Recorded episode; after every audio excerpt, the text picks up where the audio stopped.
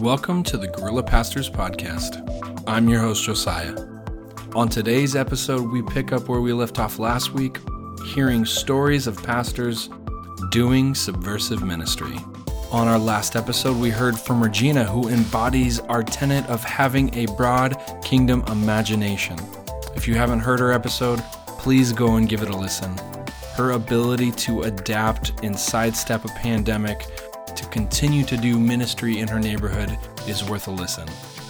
On today's episode, we continue yet another story we introduced a few episodes previously, the story of Sean Madsen, this young man who grew up in West Seattle and now finds himself pastoring a somewhat traditional church that he actually grew up in. Well, traditional in the sense that it regularly has a worship gathering on a Sunday morning.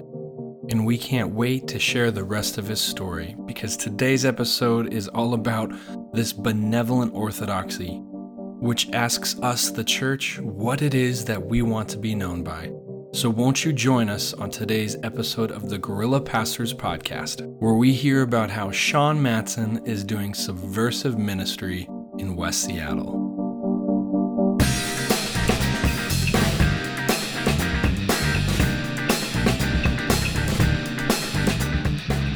What I noticed was that Christians could not have conversation with each other if they disagreed with one another.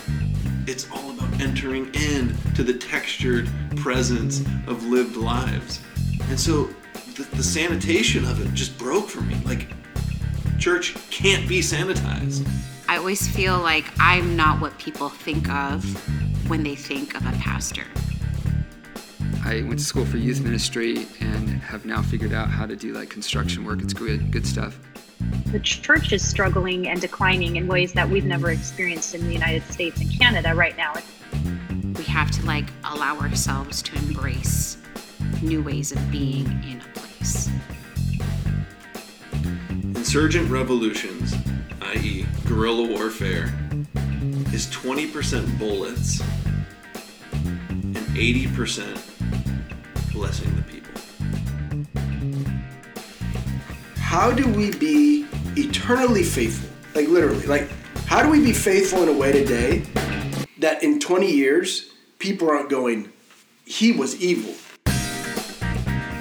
Why are we so afraid? We believe that God is at work in all places, in all people, at all times. That is amazing, and that should give us hope.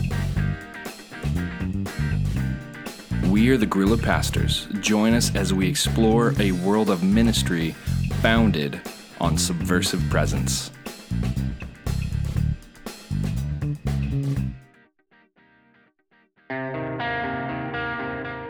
In a previous episode, Sean shared that he had some issues with his father's approach and philosophy to ministry. As a future pastor, he confessed his temptation to follow the attraction and church growth model, which sought to create mini megachurches with sanctuaries absolutely full to the brim. His ministry journey took him to a different place, and before long he found himself at a crossroads. On one hand, he could continue down the path, trying to create the next Mars Hill in Seattle. But on the other hand was something a little closer to guerrilla ministry, founded on subversive presence. He also realized that maybe his dad was onto something. For those of you who didn't catch part one of Sean's story, we are chronologically picking up right before he came back to Seattle after going to school at Northwest Nazarene University. Once again, here is Sean's story. So I'd be, I, I'd be lying uh, if I didn't say part of me when I said yes to coming back to Seattle. I mean, there was a part of me that just thought, okay, I've been dating my girlfriend for seven years long distance. I just got to get back in the same city so we can see uh, we can see if this thing's going to work. And and here, this is great. My the church I grew up in is, you know, they're inviting me to come pastor. I mean, that's clearly the Holy Spirit, right? Uh, and so let's go. And I moved back. And and so this is the thing. As, as N N U had begun to kind of center me and help me to ask some of those questions, uh, once I said yes, one of the first phone calls I made was to an old buddy who plays guitar. And I'm like, hey, do do you want to come be the worship pastor? And you could you could do that, and we could start sermon series, and maybe we'll put some lights or some pallets on the back of the, the thing. And I like I almost regressed for a couple of years as I was like, okay, let's let's gimmick this puppy up, and uh, we'll take this nice small church of thirty or forty, and oh, it's going to be seventy before no time, and then I can't wait for district assemblies to come along. Um, and those first couple of years was just like, what the heck am I doing? I I was I was I was I was having conversations with people who were facing maybe death or death of somebody in a family. I I was talking with folks about marriage. I, I mean, I was getting ready to preach a sermon every week, and and it began. I know we talk we we uh, we young people sometimes joke about deconstruction and reconstruction, and I, it just began all those questions. Uh, And and every week asking myself the question of, of okay, do I believe what I'm saying? Is is this good news? Is it uh, asking questions of my own skill sets and identity formation all over again? And and is this really the path I was supposed to take, or did I really just get tired of long distance? Um, and, and here's maybe the best gift my dad gave, because he had he had been he had been at that church since ninety-four. And and and there were a couple seasons where I think he wanted to walk away but never got the release. Uh, he would just constantly counsel me to to be myself, show up, do the best, and just remain faithful and stay unless I had the out. And the graciousness of my little faith community was they, most of them at least, um, stayed with me and gave me, they gave me the gift of growing up. Uh, they'd done that once from middle school to young adult, but now from young adult to to a pastor, to to a married man, to someone who had kids, and and so those early years, I mean, I, as I asked the question, I just dove into everything I knew, from friends and colleagues who I knew had gone through it, to books, to podcasts, to I mean, you name it. I just I sought out any source I could that would help me. help me enter in and keep going down the path. Because for me, I, I I knew one thing. I knew my two marketable skills, as much as I thought, was I could stay in the church world, or I could go back and I could stock gallons of milk and Yoplait yogurt at Safeway. And that, I, I'd already gotten a wife from there. I, I, I did not want to go back to that world. And so I I think that was the benefit of that time of my life, is I really didn't feel like I had an alternative. I had to stay, I had to stay in the work. Um, And so in staying, and in asking the questions, uh, and in marinating in the thickness of all of that, the the hope, the the grief, the the dreams that didn't come to fruition, the the baby megachurch that never happened, um, I think my eyes were finally opened. And so it's not so much that like my church changed or how I, I did ministry changed. Um, I think I finally had eyes big enough to see that the culture had changed long ago. We just needed to pay attention to it. And and as I did that, and as I began to get to know my neighbors, and p- p- my wife's a bit of an extrovert, so she began to force some of that. And as you begin to have kids, and those kids play, and as I began to connect with, with those around me,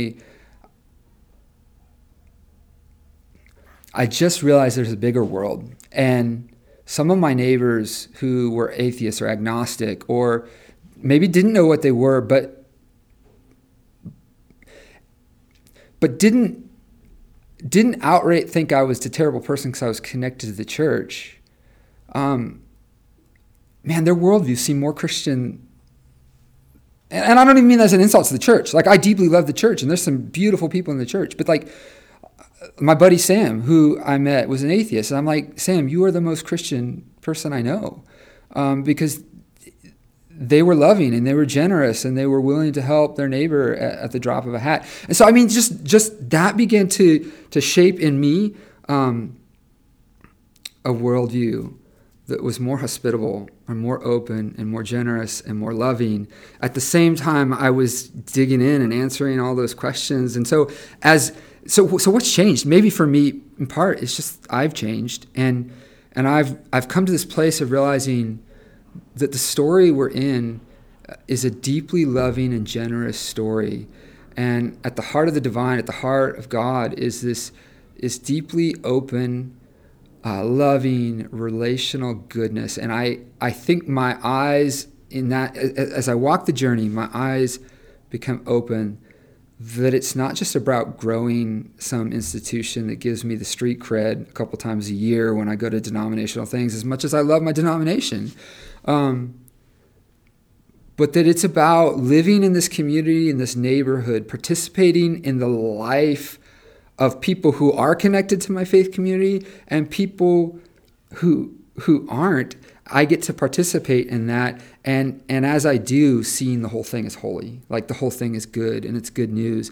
And that was the change that that happened in me. But and, and, and I'll stop after this, but I think as that change happened in me, then I had to realize, okay, how do I now walk that journey with the people that hired me to come pastor them?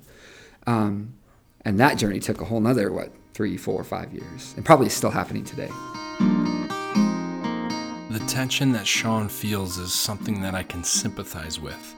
As a first-time lead pastor, I often felt like there were those that were in the four walls of the sanctuary who I was responsible for the spiritual leadership of, but then there were those who were outside, the others, those that I had to justify spending time with. This tension is part of why I am not a lead pastor anymore, but this is Sean's story. As his desire to participate with neighbors' lives grew, Sean's awareness of what they thought of the church was informed by those he spent time with. Here are some of their thoughts on the church. I mean, let's be honest. My neighbor could have cared less in nineteen ninety-four. They they would have, they wouldn't. We were irrelevant. Uh, we were the ugly building at the end of the block. Uh, and they would have had no concept of what we were doing, because at that point in nineteen ninety-four, and I mean, in, in, yeah, at that point we're planning a service and everything revolved around the service on a Sunday morning and getting people there and our cool pews and, and all that good stuff. And if it didn't revolve around the Sunday morning, then it certainly revolved around the social, you know, encounters we could create midweek or at the high points of the year where we could gather people together, or the work days, or the, I mean, just fill in the blank. The reality is in ninety-four, we didn't know our neighbors. We were too busy doing the church work to know our neighbors. And I think, and I think that's the beauty of now, and we've still got we've got a ton of ways to go, but we've tried to slow down our schedule to create space where we can actually participate in neighborhood settings. In part, we did a development that forced that, because we we did have the ugliest building in the block, and and in order to do the development, we had our neighbors had to approve it. So we we had to take four years and just walk that process, which forced us to get to know them. And in the process, we slowed our schedule down. We opened our building up to be a gift to the community, even in its ugly state. Um, and so we've had art shows there. We've done movies in the park. We've done play space twice a week where, where moms, dads, grandparents, caregivers come and bring kids in just to tear up the carpet and play with our toys. Um, I mean, I mean, you name it. So, so now our neighbors, I think, would actually say, that's that's our community church. We don't ever go to a service there, which is, I, that's great, because now we're neighbors and now we get to know each other. And, and when life comes calling, Um, I might go to their door or they might come to mine, because we actually know each other. That shift from being this insular, inward-focused community to being a part of a neighborhood is one that's not easy for rooted traditional churches to make. And if you missed it, Sean even allowed his neighborhood to participate in having a say in what his building looked like. Half the time we fight over who is on the committee to pick the color in the church, much less let someone who doesn't attend have any sort of control over what our building will look like. In my mind, Sean was the consummate guerrilla pastor I always wanted to join this group. He was already doing guerrilla ministry founded on subversive presence, and this benevolent orthodoxy he was embodying was changing how he did church. Forsaking the numbers and the mini megachurch, Sean simply chose to be a good neighbor, one that was loving and caring of those who lived around him. I shared my thoughts with Sean, telling him that I thought he basically was a guerrilla pastor, doing subversive ministry. His response made me laugh. This is good. This is like, I feel, I've always wanted to feel wanted in the church world. Do we even count ourselves in the church world? That's Absolutely, we do. Yeah. No, I think about, I think Guerrilla, you've been saying the name, and so I can't help but think about the, the little Gorilla Glue uh, that they sell at Home Depot to do all our construction projects, which I know way more about now. Uh, after our development, I went to school for youth ministry and have now figured out how to do like construction work. It's good, good stuff.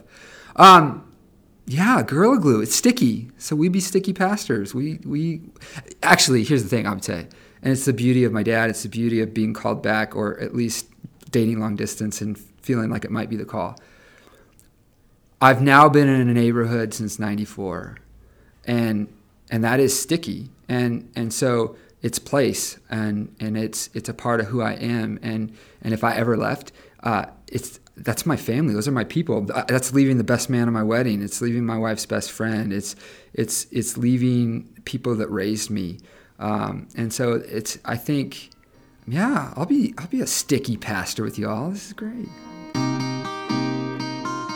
With all jokes aside, Sean ends our interview with something very important for us to discuss. This idea of place, that there is something absolutely sticky about the relationships he has with the people he has lived next to for decades. And no amount of programmatized ministry will ever replace the significance of those relationships that he has. Even the best smoked machines with amazing lights and a wonderfully modern stage with the best worship band ever could not touch the meaningful impact Sean has on the lives of those around him, and vice versa. That these people speak into each other's lives simultaneously. That it goes both ways, and that's what's so beautiful about the subversive ministry that Sean is doing in West Seattle. Despite this, Sean still has those responsibilities. Those weekly rhythms, those things that we have a tendency to call one-size-fits-all job responsibilities of preaching week in and out. And since my co-host Brian Wardlaw is the one who introduced me to him in the first place, I asked him if he could unpack for us the distinctions in Sean's ministry that allow him to maintain this traditional Sunday morning ministry while still being a guerrilla pastor. Yeah, I think in Sean's story, the the beauty of what they do is, and I've seen Sean kind of emerge in this way as a pastor, but he's gone from embracing or naming his congregation's quirkiness as his own.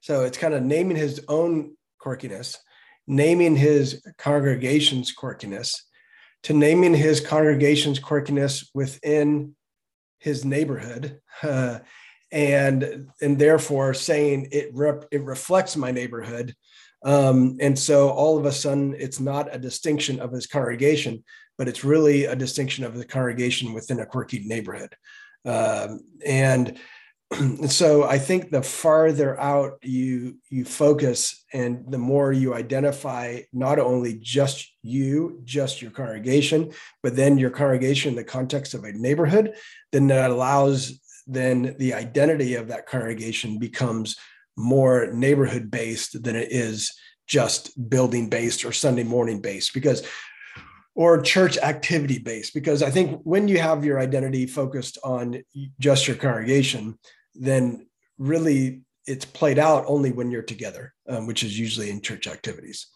So, uh, yeah, I think that's one of the main ways. Uh, and it, it can sound very simplistic.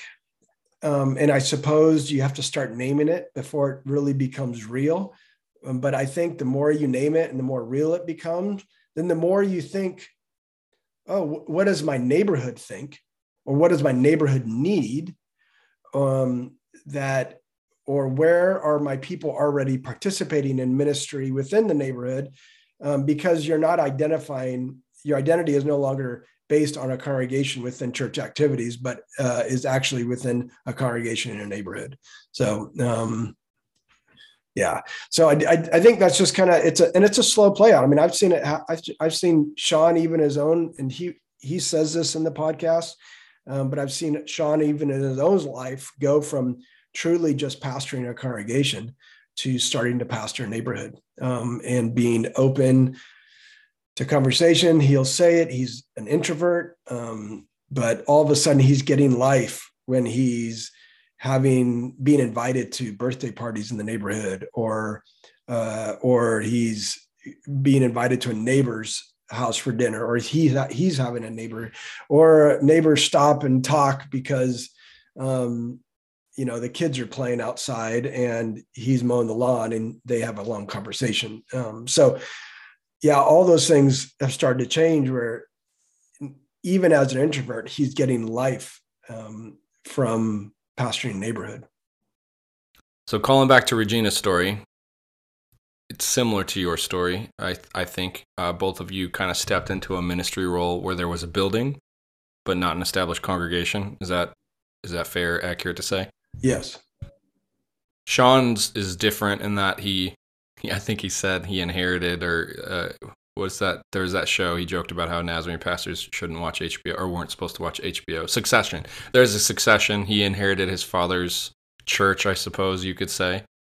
Um, but what do you think differentiates the subversive presence, subversive ministry approach between a Regina or a, you know, a Brian Wardlaw ministry approach where you have a building but no congregation, as opposed to what Sean is doing? I mean, I, those are two different worlds, but it seems like there's there's that traditional Sunday morning-based church pastor that Sean sort of is still, but he's able to have a subversive bent.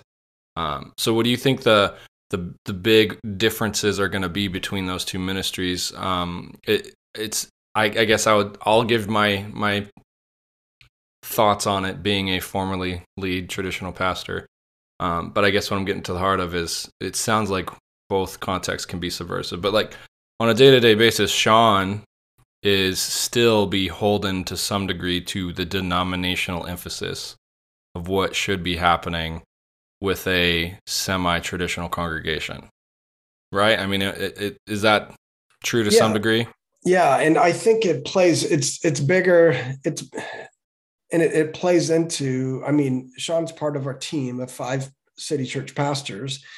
Um, and, and it somewhat plays into his giftings. Um, and so he is, uh, if you do the APEST stuff, uh, the, just to give a recap, which is uh, apostle, prophet, shepherd, evangelist, and teacher, um, uh, he's he's a a shepherd um, teacher, and so which is the two that the traditional church in America has relied on. But that's where his giftings are. He cares for his people well. Um, yeah, if if I was to go back, I would also say the progression for Sean from his own quirky identity to his congregation's quirky identity to his neighborhood's quirky identity is then. Um, to then living that out uh, within his own ministry life is also starting more and more to name the ministry that his people are doing in the ministry, in the neighborhood. Uh, and that has become very important um, because the more people that are doing that and the more stories we're telling it and the ability for the leader to name those and tell those stories um, f- further pushes out the stories from just the identity of the congregation within church activities.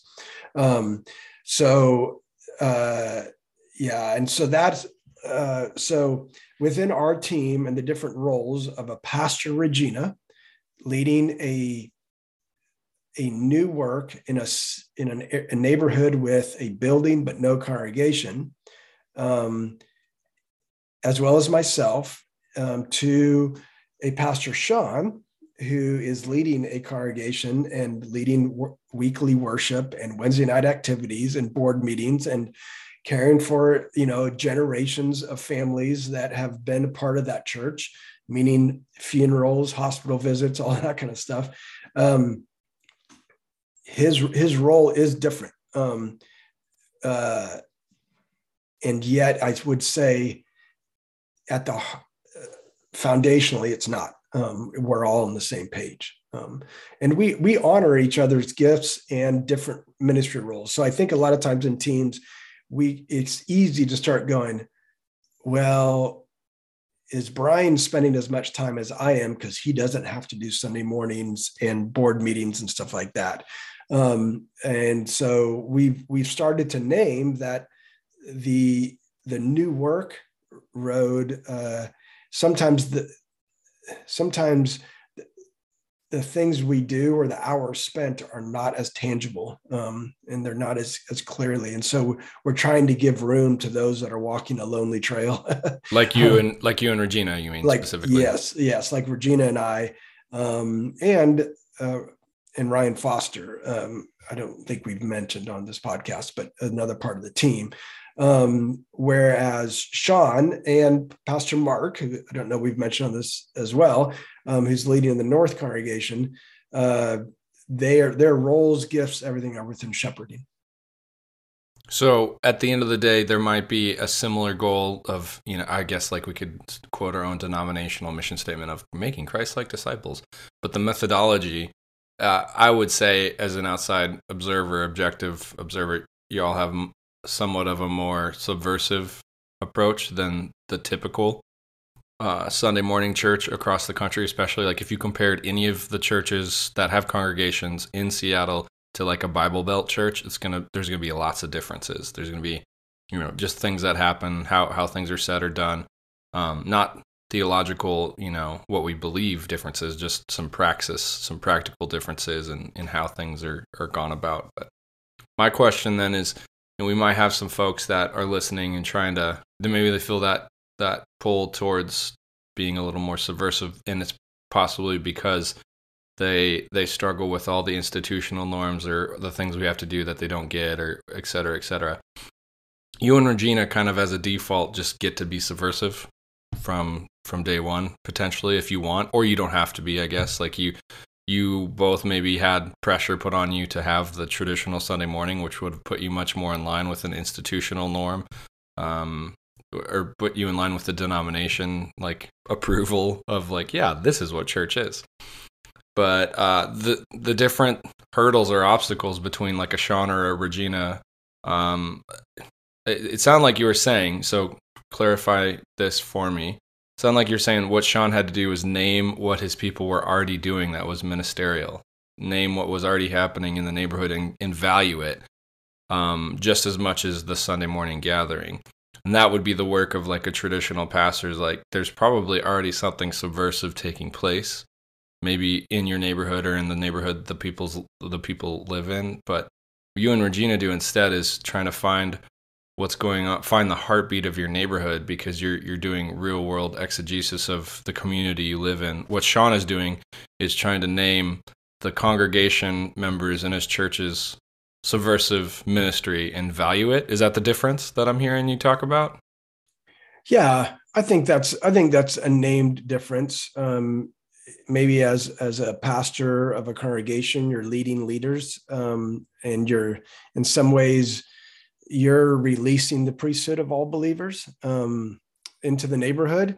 Um, but, uh, but we, and I think we help them come out um, as ministers. All believers come out as ministers um, by telling stories that value the day-to-day things. Uh, and I think that's one of the roles of our congregation. It's a little bit of what we're doing on this podcast, but also what the Seattle City Church is trying to do within a denomination in the district is tell stories of neighborhoods, of ministry neighborhoods, um, of where uh, the kingdom is um, is being revealed, um, uh, and where there where we see heaven on earth, um, and even if we're not necessarily participating in it, we we see it, we see it, and we value it. And I think the more we tell those stories, then parishioners start to see. I our, our hope is that they start to see um, the pieces of heaven on earth in their day-to-day lives and then want to participate. They're drawn to that. They sh- we should be. I mean, if if we're Christians, we should be drawn to the things of the kingdom of heaven. And so when we start to see those, because they're being named from the pulpit um, week in, week out, and, and then we want to participate in them. Uh, that I think that's the natural progression. Uh, but from the pulpit, if all we're doing is naming and patting ourselves on the back um, or encouraging more of Sunday morning attendance, um, even though that's it's not an either or, but um, but and but all they hear is uh, the the attendance of Sunday morning or Sunday school or budgets of the local church um, or uh, even the public displays of faith around baptism, sacraments, um, you know, Eucharist, things like that. Um, then that is what we're drawn to because those are being held up in front of the congregation. Um, so let's start um, holding up the stories of kingdom here on earth, heaven here on earth. So what are we holding up, church? Or to hearken to this episode's name, what is it that we're paying attention to? As Sean confessed, the temptation can be that of a bigger church with more people and money, with the best programs and the fanciest worship setups, and on and on and on it goes. The alternative, the subversive ministerial approach, looks a little bit different. It tends to forsake all of those institutional accolades and focuses primarily on relationship and place. And while Sean's ministry doesn't look like Regina's did last week, both are an embodiment of this gospel good news, pastoring in a way that makes sense in the neighborhoods they live in. But they are not alone in the work that they do, this guerrilla ministry founded on subversive presence. Pastor Regina is not the only pastor we know that has this broad kingdom imagination. And Pastor Sean is not the only pastor we know that is known for this benevolent orthodoxy. In our next episode, we're going to introduce you to yet another pastor who lives here in the Pacific Northwest, doing subversive ministry. For us, their story is the perfect embodiment of our third tenet, celebrating a diverse praxis, realizing that not all pastors can pastor the exact same way, from city to city, state to state, coast to coast, that context matters, that spiritual gifting matters, and that we're better together despite our diversity. But if we try to homogenize our ministerial approach to make all pastors exactly alike, then we are failing the church of tomorrow right now. So stay tuned for that story, and thank you so much for listening and taking the time to engage with us as we do our best to share real-life examples of what this subversive presence ministry is all about. I'm your host, Josiah, and thank you so much for listening to the Guerrilla Pastors Podcast.